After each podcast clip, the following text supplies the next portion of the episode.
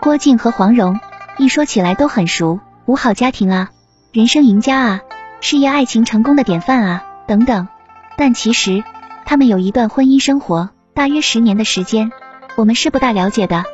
在《射雕英雄传》结尾的时候，他们历经艰难，终于在一起了。两个人都是十几岁，就像童话里说的，王子和公主从此过上了幸福的生活。等到《神雕侠侣》开场的时候，他们都已经三十岁左右。一个是郭大侠，一个是黄帮主，意气风发，就像史诗里说的，国王和王后接受着万众的瞻仰。可是这中间有十几年，故事没有写，这是不为人知的十年，是消失的十年。但是这十年太重要了，他们后来婚姻的成功，人生的圆满，很大程度上都在于这十年。至二，他性子向来刁钻古怪，不肯有片刻安宁，有了身孕，处处不便。甚是烦恼。对刚结婚的黄蓉，金庸只淡淡提了这么一笔，再没有说更多。总之，她嫁人了，怀孕了，很烦躁。她正式开始上有老下有小了。这个时候的她，大概觉得自己不再是小公主了，不能穿着白衣衫，头发上戴着金环，划着船，唱着歌儿到处玩了，而要抱着郭芙喂奶。金娃娃大概也不养了，小红马也骑的少了。他的心情很不好。他有一个老爸。却完全靠不住，整天神龙见首不见尾，只会装帅耍酷，关键时刻找不到人。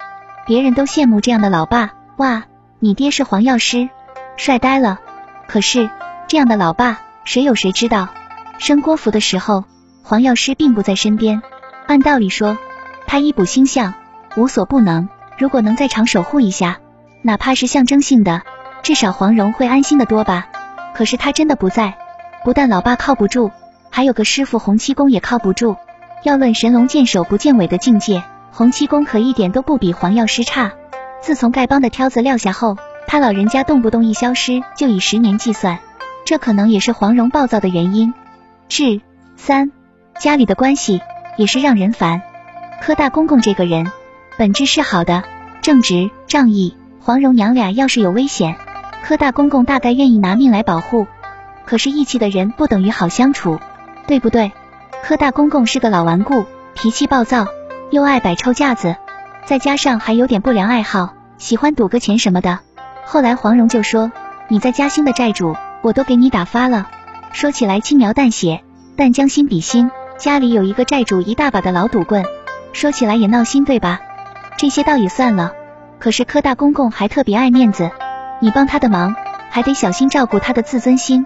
黄蓉的脾气性格本身也是带刺的，自带软猬甲属性。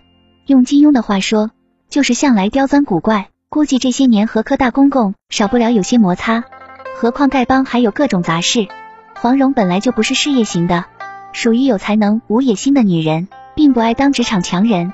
几万叫花子，事事都让人头痛。而且巫医派和净医派还要搞内斗，挺着个大肚子，抱着个奶娃子，还要处理臭叫花的事情。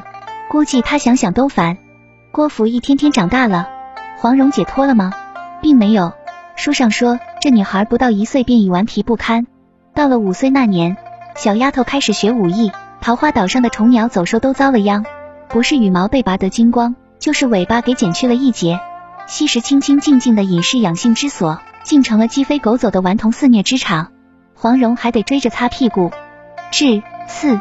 我们不知道黄蓉在那些年里的心路历程，金庸没有详写，但是我们可以猜想她的心理状态。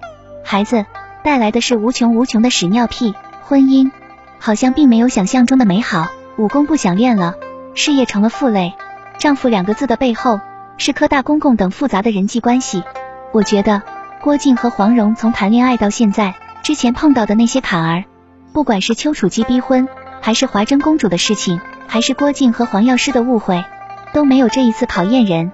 那个时候有爱就可以走下去，有爱就有一切。可是现在光有爱好像也解决不了问题。桃花岛上不再是俏黄蓉和靖哥哥了，而是一个暴躁的年轻妈妈和一个情商不高的新晋爸爸。像黄蓉这么刁钻的人，一旦任性起来，真的很要命的。至五，可是谁让黄蓉遇到的人是郭靖？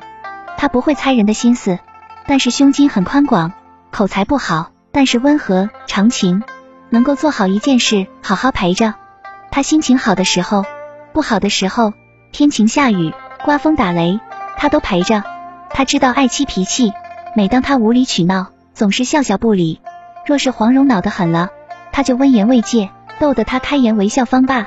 这些年，他一次次的恼，又一次次的被逗得开颜微笑。黄蓉也真是幸运，遇见郭靖时，他十五岁，最叛逆的时候，连那么厉害的老爸他都敢反了，郭靖却一路陪过来了。结婚之后，从武林公主变成孤岛孕妇，转为暴走模式，郭靖也陪过来了。不知不觉，他们的婚姻持续了十年，两个人都到了三十来岁，终于都完成了二次成长，越过了山丘。到这时，郭靖终于守到了他人生最好的礼物。他度过了最难的关卡，驶往了更开阔的水面。以后再也没有什么风浪可以动摇他们的船。很多年后，在襄阳城头，他手持长剑在城头督师，鬓边已经有不少白发。黄蓉站在背后望着他，心中充满了说不尽的爱慕眷恋。这是郭靖得到的回报。至六，所有人说起郭靖、黄蓉，都觉得感情好，人生顺。但其实他们还有过这样一段不为人知的关口。人海之中找到了你，一生便有了意义。这其实是相对容易的。相比之下，更难的是逐草四方，沙漠苍茫，哪惧雪霜扑面？射雕引弓塞外奔驰，笑傲此生无厌倦。能够陪你去经历